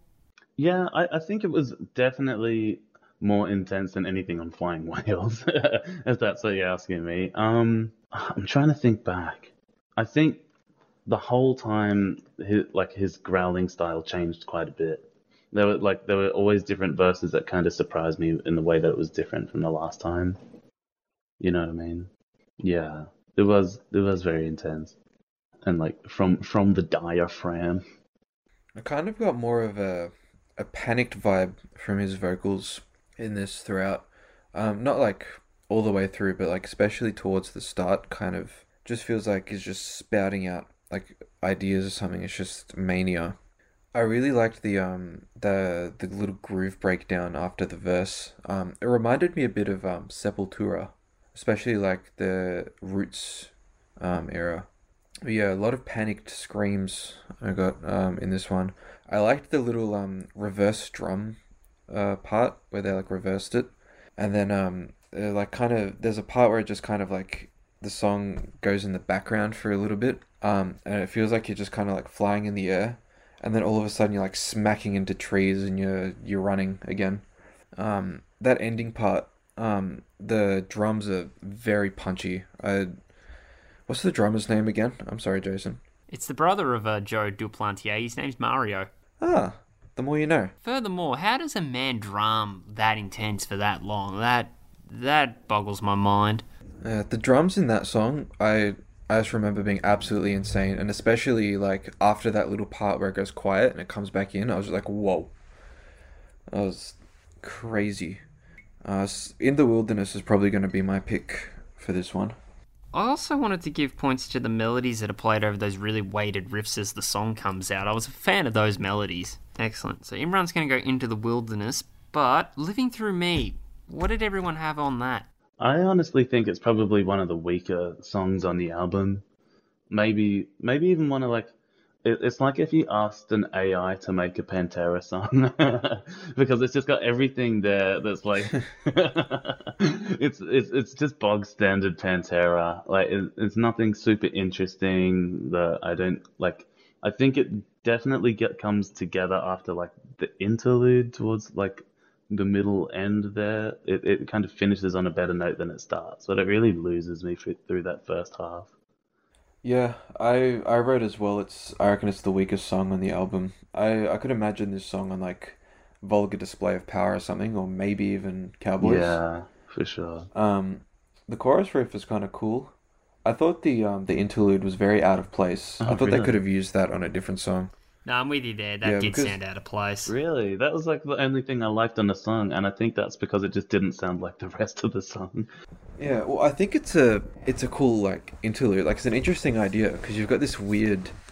To me, it kind of sounded like this weird like desert cyberpunk kind of scape. But like out of all the songs they picked, it it was living through me, and that's it. Like you said, it's the most basic sounding like by the numbers Pantera song. So in the wilderness. Yeah, in the wilderness. In the Hard. wilderness, hard. No worries at all.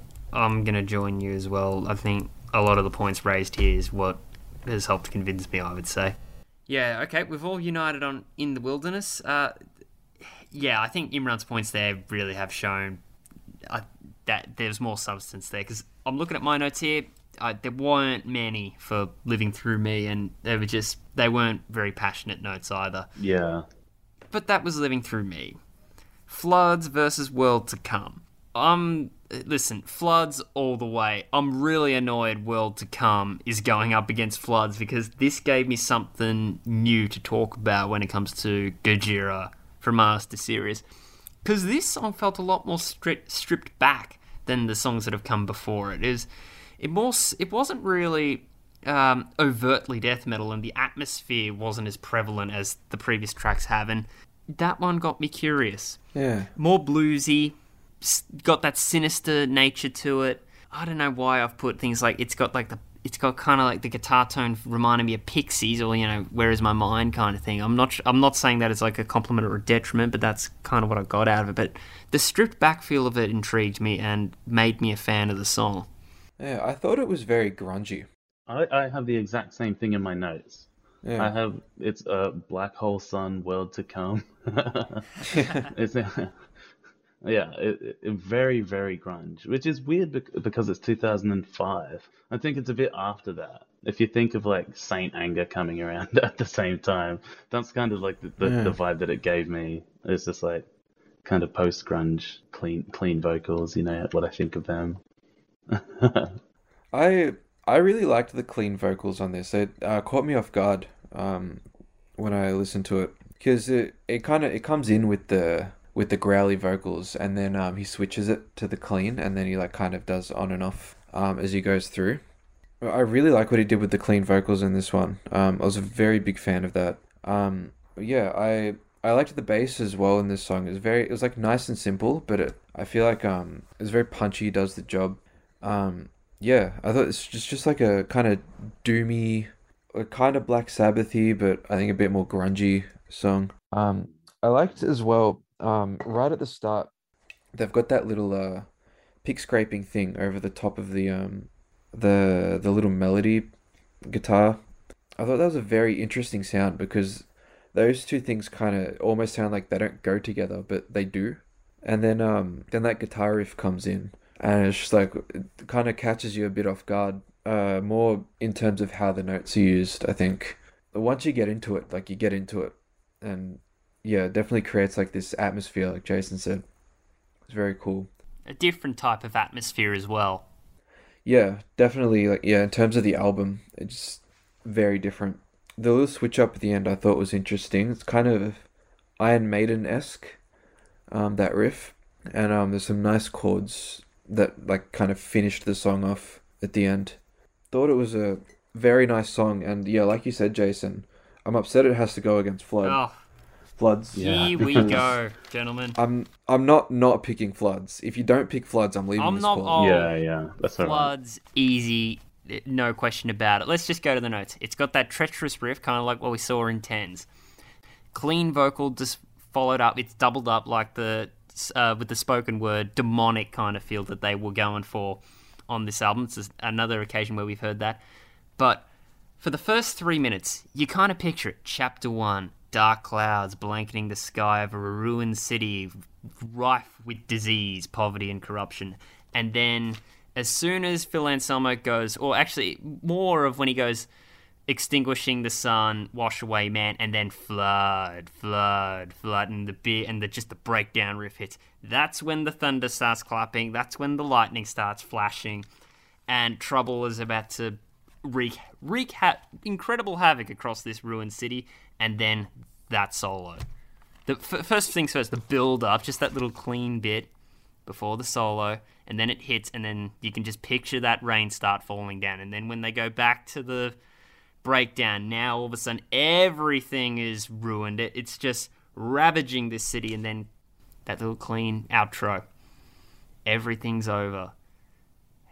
Houses are gone, trees have collapsed, power lines are crushed, and it's just the sun breaks still a little bit of a light drizzle coming down, and there's just this, there's just nothing. It's barren, and the people are just sitting on their roofs watching that storm pass them by. Floods, floods, hands down. No, no need to move. What, what a song! What an effing solo! It is the Pantera song. I think that's just it's it's just the best Pantera song out of like every single one. Like yeah, that that that breakdown um after like you just said like extinguishing extinguishing the soul or something did he say The sun. oh the exi- yeah and it just slides back up and down it's just like one of like the, the heaviest sounding riffs ever like it's it's, f***ing- it's oh god i can't stop swearing sorry it's the passion um yeah it's just amazing i just yeah i love that song And I want to also give points to Rex Brown because I think that's some of his best bass playing as Dimebag's shredding away in that iconic solo. That's funny because I remember reading that Rex Brown didn't like what he did uh, in that song. Really? Yeah, he wasn't a fan of it. Aw. Yeah, no, I I got to agree though. That's definitely some of the best playing is done in that song. Best playing from Dime. Some some of Phil's best vocals, honestly. I I like his little falsetto singing. Like you don't really expect it. yeah Uh, from of all people, uh, Phil Anselmo. Is that the parts where he's kind of going, let you? Yeah, I, I thought it was just some like little girl that he'd gone into the studio or something. I didn't realize that was him. I thought No, it that was, was like you know really. yeah, I never knew that. yeah. No, um, yeah, it's something you don't expect from Phil Anselmo. Um, I loved the chords that they that they played in like the little bridge part as well, where he's doing the narration, um, and stuff. The song kind of has like this very gothic feel, I think, to it as well. Mm. It's a bit typo Um, negative Yeah, I think. Yeah. but yeah, just just the the Pantera song. If you want a Pantera song, look up Floods. It's the song. So uh, my pick is World to Come. Um, I think I'm speaking for all of us when I say that. Next. We kick him out. yeah. no, definitely floods. Floods for sure. Yeah, Floods, mate. Uh, I'm glad we all came together for that one. did you? My, oh my, what a picture that song builds. I, yeah, it's one of those songs I really cannot envision any. It's one of the most perfect songs that you can at least visualize. It doesn't. You might not even like the song. I mean, my goodness, my goodness, why? But uh, at the same point, you can visualize what this song is kind of overlaying something. I re- I hope there's some creative person out there that can make like a short film in in conjunction with the song because I I would see the heck out of that. But yeah, floods, floods, floods. We're moving on. But World to Come was good. World to Come was good. Yes, it was. But floods, floods, Floods. floods, floods, floods. The Underground in America is up next. Comes up immediately following, and that's going to go up against From Mars. Uh, the first half of the title track. I guess the title tracks or title tracks. It's split into two parts because it's just called From Mars, and it is another one of those interlude tracks. I think it's a little bit more interesting than Unicorn, but it, it I think this is another one of those battles which is a bit of a mismatch. Yeah. Um, I liked From Mars. Probably not enough to to pick it, but like I thought it was really interesting. I liked the it's like the finger picking style guitar they had in it. Um, the vocals kind of caught me off guard as well in it as well. They surprised me when I first listened to it because I because when I heard the guitar, I'm like ah. I saw it was like two minutes. I'm like ah, another another unicorn, and then the vocals came in. I'm like ooh, hello. Um, and this the song kind of like slowly builds a little bit as well. Like there's a bit more layers to the vocals and stuff as well. Kind of also gave me a King Gizzard vibe. Well, I guess maybe King Gizzard got the vibe from Gojira, but yeah, kind of just gave me that like, I guess a little bit medieval. But yeah, uh, the underground in America. On on the other hand, um, that guitar is probably tuned to like the lowest possible tuning a guitar can go to, and it is absolutely amazing. I've got a theory about this song where Dimebag was one day just messing around his guitar and he just tunes his guitar all the way down, and he just writes like a bunch of riffs for it, just randomly, and then like the band hear him or something and they're like, "Damn, we should make that a song," so they just make it a song and just jam to it the whole time, and they just put it at the end of the album as two songs. That that's my theory about the underground in America. It's, it's not very revolutionary, but Does make sense. It's something. It's like B standard or something, or A standard. It is incredibly low. yeah, It's one of those ones that I wrote, I wanted to learn a while ago, and I looked it up, and the tuning was that, and I was like, ah, maybe I won't. I don't want to do that to my don't want to ruin the strings today. Yeah, exactly. Yeah, Yeah. um, I I liked From Mars. Like, it it's not typically my style of song. I think I just liked the lyrical content a lot. Gave me like almost like um, uh, like ground control to Major Tom. What is that song called? Uh, Why do I know? um, I know what you're talking about. I've forgotten the title. Damn. David Bowie, David, yeah, David Space Bowie. Oddity. That's Space, it. yeah, Space Odyssey. Also, like a little bit of like Doctor Manhattan from Watchmen. You know, just wanting to get away from civilization and floating into space, going somewhere new. I really, I really like that sort of edge to it. And you know, space is this big and scary place. we can get away from all your problems. It is really funny And, how much you know, Gojira fun. is playing at my space nerd self, like just the inner space nerd that I have, and it's bringing it out of me. This album from Mars to Sirius. Uh, hmm. So is is that really all we're going to be taking away from the underground in America by how low the guitar is tuned? Oh no, I had more points. There's, yeah, there's a lot of things going on. Long, long screams. It's a four minute fu. That's that's pretty much how I got away. But I have no idea how to decipher that solo, Imran. I I remember the first time I listened to that, I thought it was a fiddle. A fiddle in Pantera. Yeah, I I was like I was thinking to myself like what is that a fiddle? And then I listened closely and he's he's got a a tremolo effect on it and I'm like, "Oh. That's that's weird as hell. I was not expecting that." Um yeah, it's it's a weird one. And he kind of switches to like the normal guitar sound. Um like in the middle of it. Um but it's it is a bit of an odd solo. Like he switches uh, kind of goes a bit nuts and then goes to that classic like blues style that he does. The whole song's weird though. I feel like it they're just jamming the whole time. It, even though there's structure to it, there's like different parts. There's so many parts that it just feels like they're all just messing about and just like what what can we do? What can we possibly do to make it like weird or just to just to see what we can do. And they just went with it. They they came up with a main riff and then they used it one more time in the song. The rest of it's just you know crazy crazy rhythms, a lot of screaming. It, like everyone just feels like they're on the same wavelength, except it's just all over the place. Um, I like the thing is though. I think this all of the groove switches are really cool because they they kind of work, but at the same time, it's just chaos. Um, and then you've got like right at the end, the the weird like industrial, in your face fuzz sounding, like feedback, and then you've got Phil and Anselmo just the, The trend is dead." dead. Um, yeah, it's just yeah, that song is chaotic. Um, it's definitely like a must listen when I listen to the album though. No, like you could end at floods, but the underground in America, absolutely ripper of a song. So heavy. If if you if you want to if you want your brain to just be lost for a few seconds, listen to the underground in America. I'll need your take, Darcy. Imran, everything Imran's described about what he loves about this song is what I hate about it. I do not like Dimebag in this song at all.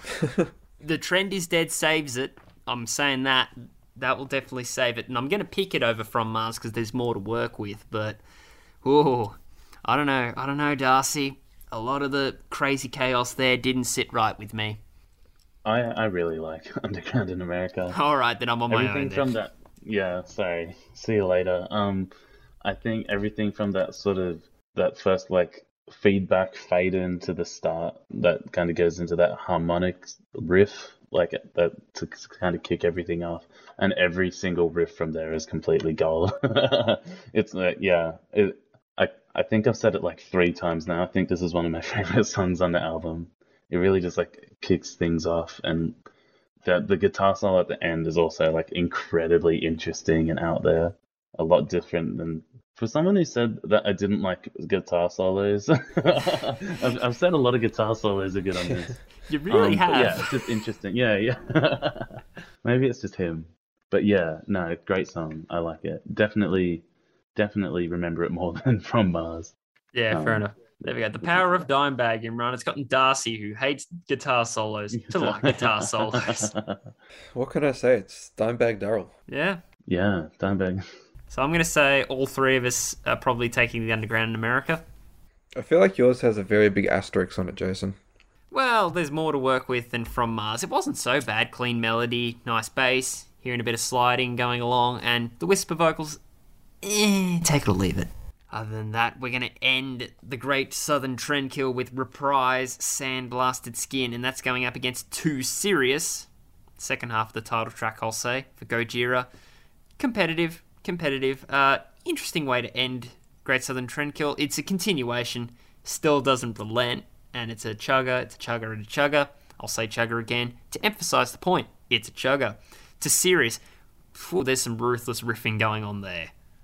Yeah, to Sirius, I like how it just feels like it explodes in from Mars after that finishes. Very, very bass heavy. This song I realized maybe partway through. This could be like an old medieval folklore style song if you like take away all the distortion and stuff, which I does not take away from the song. I I really like that. I I like the little guitar harmonic stuff that they do in the in the first bridge. Um, it's kind of the, the and then it's like a little harmonic thing doing like going under it. I really like that. And they bring in the blast beats, of course, in classic Gojira style. Um, I like the really weird guitar rhythms over that. They kind of continue like just with that for the rest of the song, but I think it's really interesting. Um, I don't, I don't know, like the the groove change and stuff. It it was weird, but it worked with this song. Um, and I really like the big screams at the end as it's fading out. Um, there's another thing about this album, in particular, whenever they fade out a song, it fades out for like over a minute. Yeah, I didn't like that. I, I just think it's absolutely insane. Like you, you, whenever you think of a song fading out, you think, oh, you know, ten seconds at most. But like, oh, you sit there and you're just like, damn, it's still going.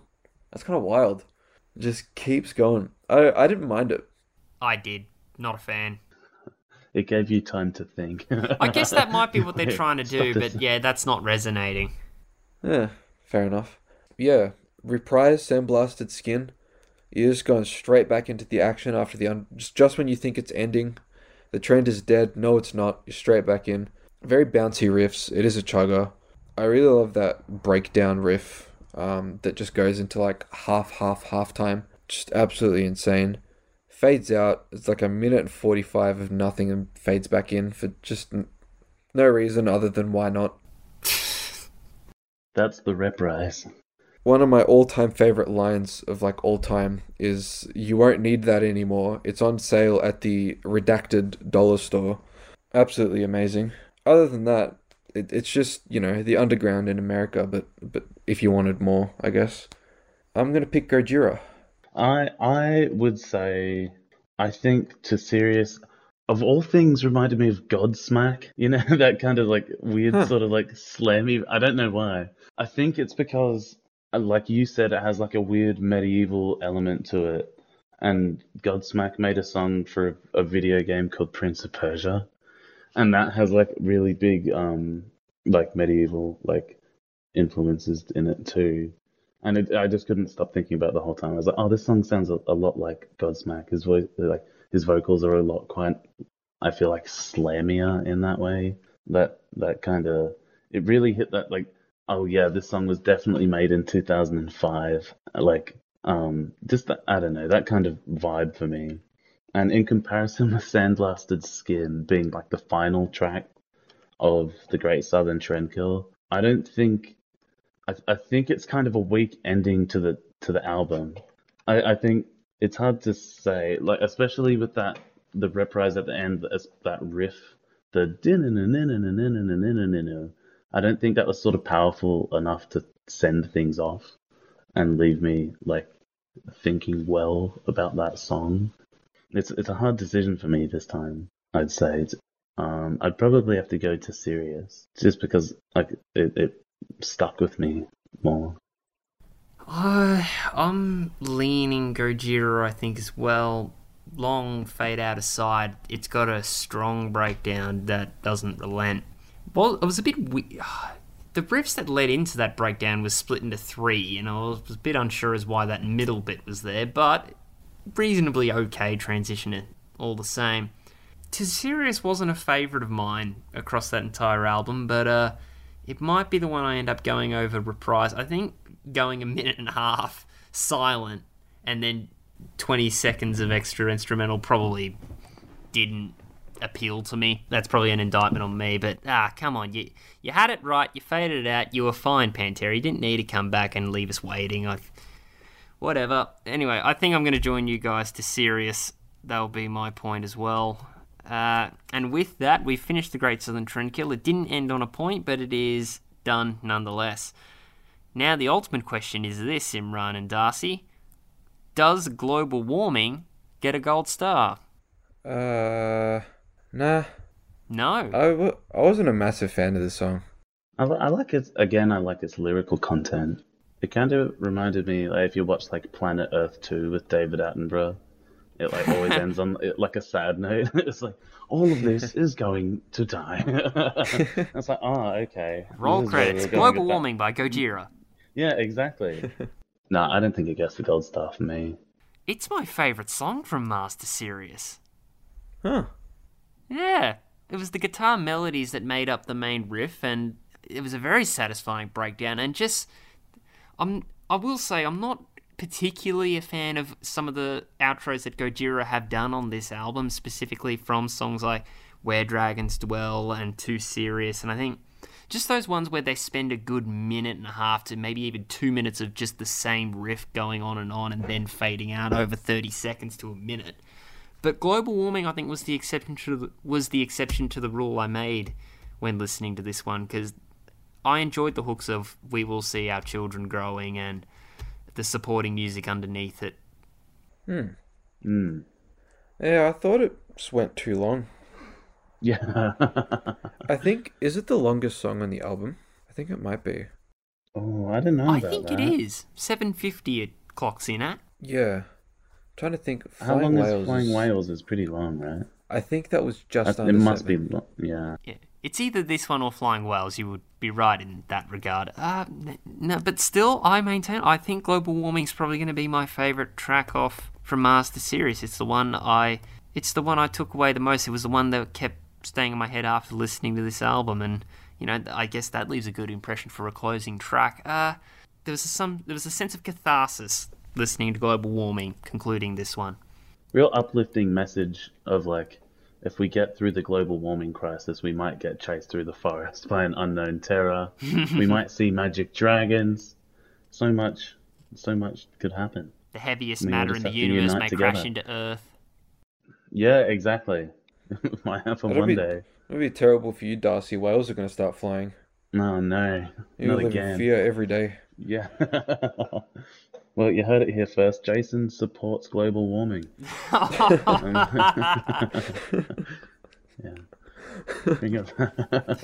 Thanks, Darcy. And that's this is the last episode of the Great Metal Standoff. Damn, and we had we had some good ones planned, but yeah, we got to pack it up. We're done. yeah. Nah, gold star, global warming. Thank you very much. Um, what do you think of uh, global warming in comparison to uh, Sandblasted Skin as a finisher, like as a closer of the album? I think it's a better What do closer. you think? Yeah, Uh, I think yeah. so too. I'd say it's a better closer than Sandblasted Skin. I think just because uh, the tapping was at least a little bit more interesting, and um, Some of the um like the power chord stuff even there's a bit of Alice in Chains in that as well, which I thought was kind of interesting. Yeah, I think the reason I'm not picking it is just because I think it went for too long and all the riffs just were a bit too repetitive. I love how you managed to mesh anything into Alice in Chains, Imran. the amount of times we've done Give- podcasts like give this, me any go, song, I'll I got an it." Alice in Chains vibe out of Well, this. it, it was kind of grungy, like World to Come, very grunge. Well, yeah. So, yeah, so really, it was only the song length Imran that did it in. Mo, that's like the main reason, I guess. Uh, I mean the I think the tapping just got repetitive as well. Like I'm I'm a fan of guitar tapping, but like when it's used as as a riff instead of just like you know kind of a cool thing they do in the middle where you're like, oh, that's that's cool, it's fast. As a little appetizer. Yeah. Uh, instead, it's just like the main thing, and then by like halfway, you're just like, ah, more more tapping. Like you know, we we get it. You you could you can use two hands on the guitar. It's cool. I guess the other part of it that I, I guess the only other final bit that I would use to just attempt to sway you is that despite it being a very elongated outro and the we will see our children growing being repeated again and again and again and again, I will understand the criticism if that's one of your main criticisms of it. Yeah, repetition can be a bit dull after a while. But I think just as that song fades out, it goes it slowly but surely goes from clean singing to a bit more of a growling style as we're fading out or as we're ending the album. And I think that's a nice little way to kind of maybe end it on like not really quite put a full stop on the album, but put a, a dot dot dot like the end or is it kind of thing, or you know the sense of finality or is it the a happy ending or is it a cathartic ending? Uh, but yeah, other than that, I don't think there's any other points I can make to try and sway you to. So, eh?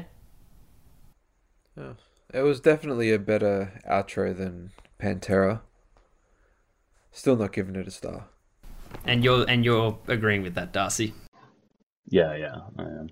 All right, well then that's the battle then, everyone. So that was really, that was a fun one. That was a very competitive one, and I'm looking at the scorecard right now, and it it was a close one.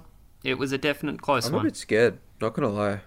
Okay, we'll start with Imran then. Seven to four in the favor of Trendkill, so that's a point to Pantera. Huh. For myself, I was surprised by this one. I thought I'd I thought I'd go to I thought I'd go Pantera, but I've actually gone Gojira five to seven. So that's so we're currently at a tie right now, and the result rests on our guest Darcy, and he's he's quite perplexed actually. He's he's starting to get a little bit apprehensive as to how this is going to go. I'll Yeah, say it, I, I it was a no close idea one. actually. It was by one point. Pantera 5, Gojira 6. The winner of this battle is Gojira from Mars to Sirius. Wow, I'm actually really surprised by that. So am I. Um, But I'm pleasantly Yeah. surprised by that. That's I not think- bad. I think I kind of mentioned at the start. I think I, I like compared to the last time I listened to the Great Southern Trendkill when it was a pretty long time ago. I think just like the constant hyperaggression and like jarring tonal shifts kind of get to me a little bit, and like Gaj- Gajira is more of like a sort of a straightforward experience. It like it knows what it's doing the whole time. You know, it doesn't switch up so much. It has one kind of story to tell throughout the whole thing. It's almost like a concept album kind of thing. I just like that. That was actually something I did have about from Mars to Sirius. That's why I'm so surprised that my votes ended up going Gojira's way, because I don't listen to death metal and I'm not that big of a death metal man. But uh, this was a style that left me very curious and left me looking for more similar to this. So I will admit, the more, before coming into this, just before we started recording, I was sitting here thinking, if Gojira ever entered this arena again, if we ever did another Gojira standoff, I feel like Meshuggah would end up being the opponent next time round. Hmm. That'd be interesting. Well, I was actually talking to a friend that I was going to record that this today, and I ac- accidentally kept keep call, kept calling Gajira Meshuggah. Really? So I think it would fit. Yeah, yeah. so I think that would work.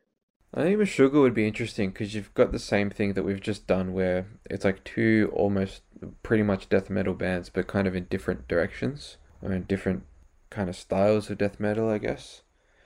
So Meshuggah is I I'm going to be honest. I don't think I've ever listened to Meshuggah. I don't- I don't think I've ever really come across it. pretty much sounds like uh, have you ever been inside of a factory with a bunch of machines Yeah, I have Just like grinding together, kind of sounds like that. Yeah. That's what sugar sounds like, but very, very loud. Grind. loud. Grindcore. Uh, it's not. Yeah. no, yeah. No, that's a joke. It's not- no, it just sounds like steel and iron. You surprised with how your votes went, Imran? I I was kind of expecting Pantera to jump ahead, kind of. After re-listening to him, I wasn't too sure. Uh, it, I think it could have gone any other way, but like I'm not really that surprised. I picked Pantera at the end because that's the one I've listened to more than out of the two. As the big Pantera fan, Imran, if it was Vulgar Display or Cowboys from Hell or maybe a Far Beyond Driven going up against From Mars to Sirius, do you think From Mars to Sirius would have been blown out a little bit more? I think if it was Cowboys or Volga, Mars to Sirius would have won. Okay, ooh. If it was um, Far Beyond Driven, I think that would have been very tight. Similar to this. Yeah. I'm struggling to remember the songs that are on Far Beyond Driven. I think if Oh, it was literally um, any other of those Alone. songs, ah, yeah, Ah, that's an Um, alright one. I'm, I think if I'm it was broken. Any song against floods, like literally any song on this list against floods, I'd rather listen to floods than any other song by Gajira or, or Pantera. And it's got everything pinch harmonics, guitar, solos, and clean singing. Wow. Yeah, exactly. yeah, true. um, if there's one thing the listeners have learned this week is that I'm not to be trusted. And also, Um, also they should listen to Floods. Yeah, they should listen to Floods. Yeah, well, there you go. That that was actually a really fun one, and I'm, I anticipated it being pretty tight, and it did end up getting pretty tight. Darcy, this was a really fun podcast to have you, and I'm very glad that you're part of the Mosh Pit team and spreading the good name of death metal into the into the pit, which is a a nice little range to see. Because again, I'm not that well versed in. it. Imran is to a certain extent. He go he went on his dingy dark adventures all those years ago. And uh, but it's good to see some some of that style continuing on the main radio show, and we're very thankful that you are willing to take some time out to have a bit of a long form chat here on the pod. Yeah, no problem. Thanks for having me. It was fun. I had to put my thinking cap on and really dig deep into the songs. But yeah, it was fun. Uh, I've been I've been wanting to come on this little side project for a while. Oh, that's great. So yeah, I'm, gl- I'm glad I finally had the opportunity to do so. Let's uh, let's hope this isn't the last one. We'll hopefully get you back on before year's end. How about that? Yeah, let's do it. Cool. To finally wrap Hell everything yeah. up, Imran. Oh, uh, sorry. Do you want to say something? That's all I wanted to say is hell yeah. Hell yeah, good. That's yeah, his catchphrase. Meshuggah versus Hell yeah. Hell yeah. Hell yeah. yeah. Um, yeah. that's uh, that's Dime's band, right? Uh, Hell yeah was Vinnie Paul. Damage Plan was Ah, Dime. true. Yeah, yeah, yeah. Oh, actually, d- well, they- technically, Vinnie Paul and Dime was down Damage Plan. But anyway, to wrap things Ah, up, yeah, true. if we could get your favorite three from each. I definitely floods at the top, tens, and then maybe Suicide Notes Part One.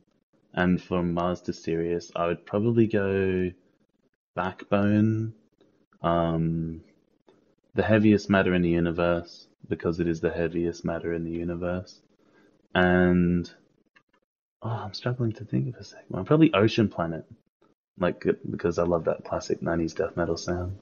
Yeah, that's up there for me actually, Darcy. Well, for me, Gojira, global warming, that's number one.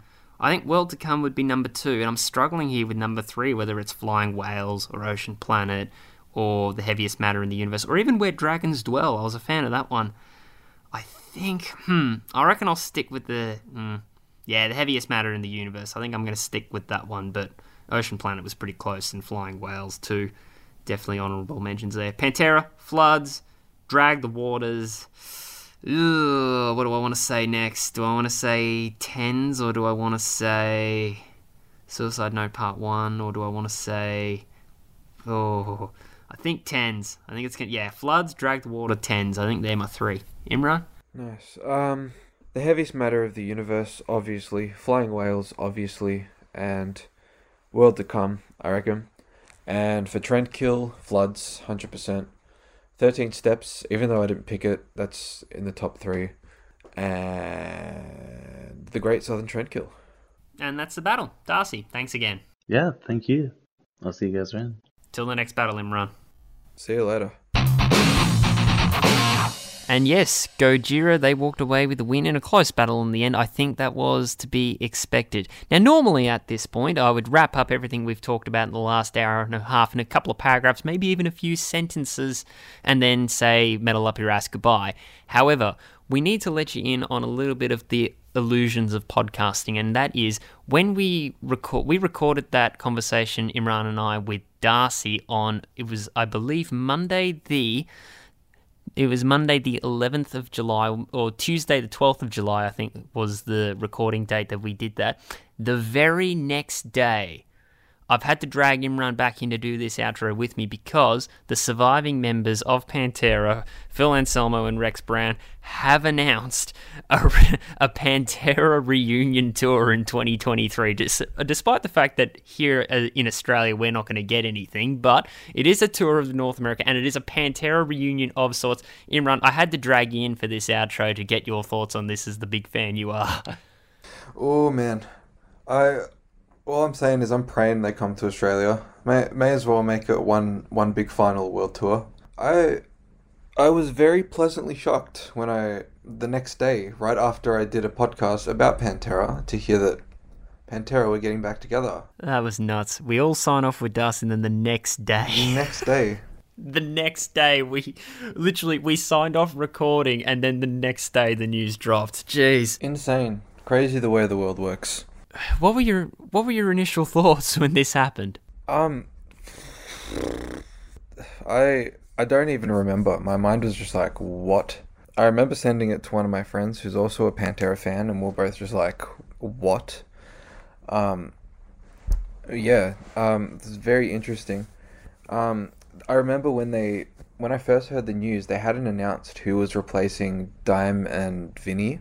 So millions of uh, ideas, you know, racing through my head. Who could it have possibly been? But of course, it was going to be Zakk Wylde. That was a shoe in, surely. Yeah, silly of me to think otherwise, because I I don't think I can think of any other guitarist that potentially live up to the name of Dimebag. And you know, Zakk Wylde is I I never got really heavy into Zakk Wylde, but everything I've heard of Zakk Wylde is just insane. The especially the um the pinch harmonics that Darcy hated so much. um, absolutely, I reckon he'll nail them on the on the Pantera stuff. Um, so I, yeah, I think it'll be very interesting, and you know, if they don't come to Australia, I'm hoping to get some solid live shows at least on YouTube or something. Who the drummer Chris, uh, what's his name? Charlie Benante from Anthrax. That's the one. Um, never was a heavy Anthrax. Uh, I I don't think I've ever actually listened to Anthrax. I've never deep dived Anthrax before. I tried, um, I think it was the Spreading the Disease album I tried out not too long ago, but uh, at the very, at the very extent of it, I think that's about it. But no, that that's exciting. I mean, yeah, there's not too much to say about that. He's just probably easily a terrific drummer.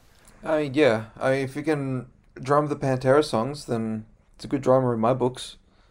Very true. The only debatable thing about this whole ordeal is, is that obviously it's the shock of a Pantera reunion in the first place comes from when we still had Vinnie Paul with us. That was always going to be off the table because of how uh, Pantera was, but the dynamic between the the Abbott brothers and Phil Anselmo in the final years that would have uh, and inevitably led to their breakup. That those last few years led to Vinnie Paul never, you know, vowing to never speak to Anselmo ever again, and you know he kept that word up until his passing in 2018. So it is very. Str- I think that's what has created such a shock about It it, and uh, Kind of poses the question as well. One thing that I've been questioning is: is this really a Pantera reunion or a a, a Pantera plus company kind of tour?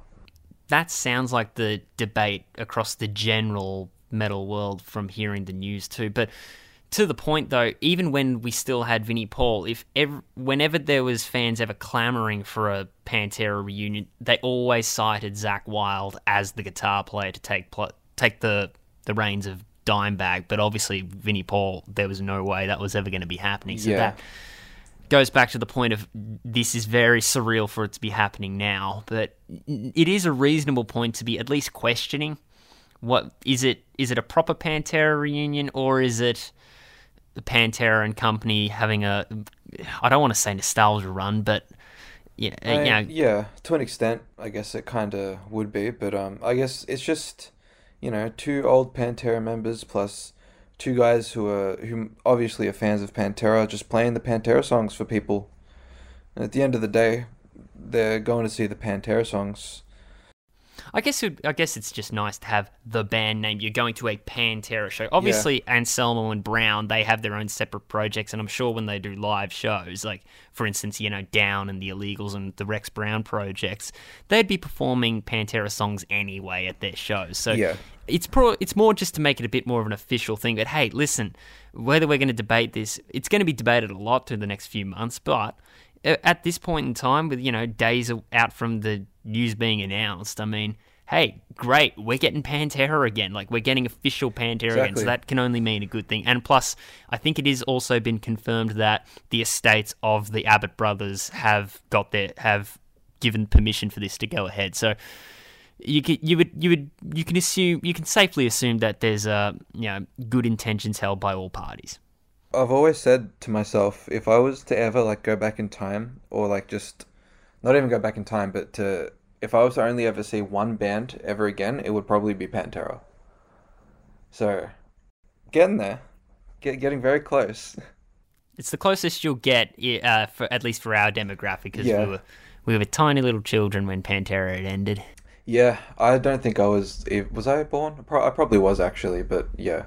I was definitely born when they were still a band, but uh, two years old when they played their last show, so that wouldn't have so completely would have missed it. But no, that that's it's it's really exciting. Um, it was a very amazing to wake up to those news the next day after filming that this battle. So we just wanted to get together and talk about that ever so briefly and try and you know keep ourselves as topical as we can. But uh, no, exciting times ahead. And yeah, let we're Australian. We're not going to get. I don't think we're going to get anything major, but let's hope we do. Let's- That'd be fun.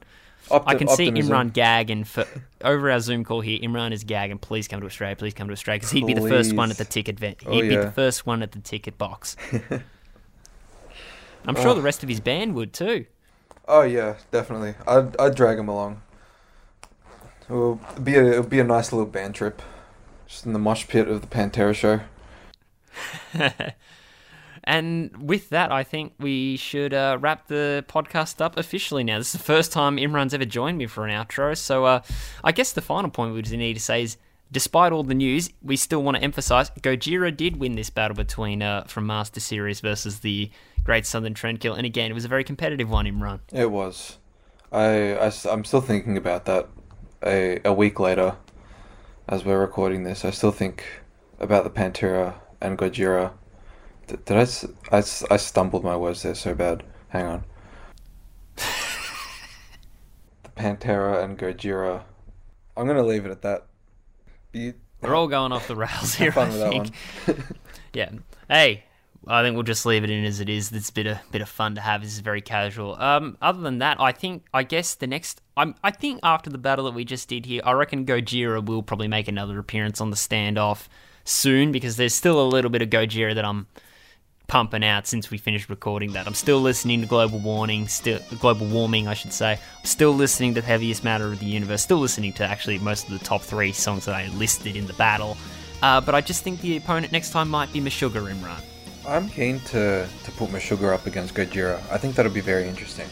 Hopefully that's a battle down the line. In the meantime, facebook.com forward slash battle standoff pod if you want to stay up to the stay up to date with the podcasts in real time. We also put polls up we run in conjunction with Mosh Pit on SYN, the main metal show, which you can hear 8 pm Thursday nights at syn.org.au, 90.7 FM, DAB plus digital radio from your preferred device, all streaming platforms. You can even go on iHeartRadio. We run in conjunction with that show as kind of like the side podcast, and we put polls up on the Facebook page, facebook.com forward slash metal standoff pod and facebook.com forward slash mosh pit on SYN. That's all for, I think that's about it, Imran. So till the next battle, pedal up your ass, pal. Metal up your ass.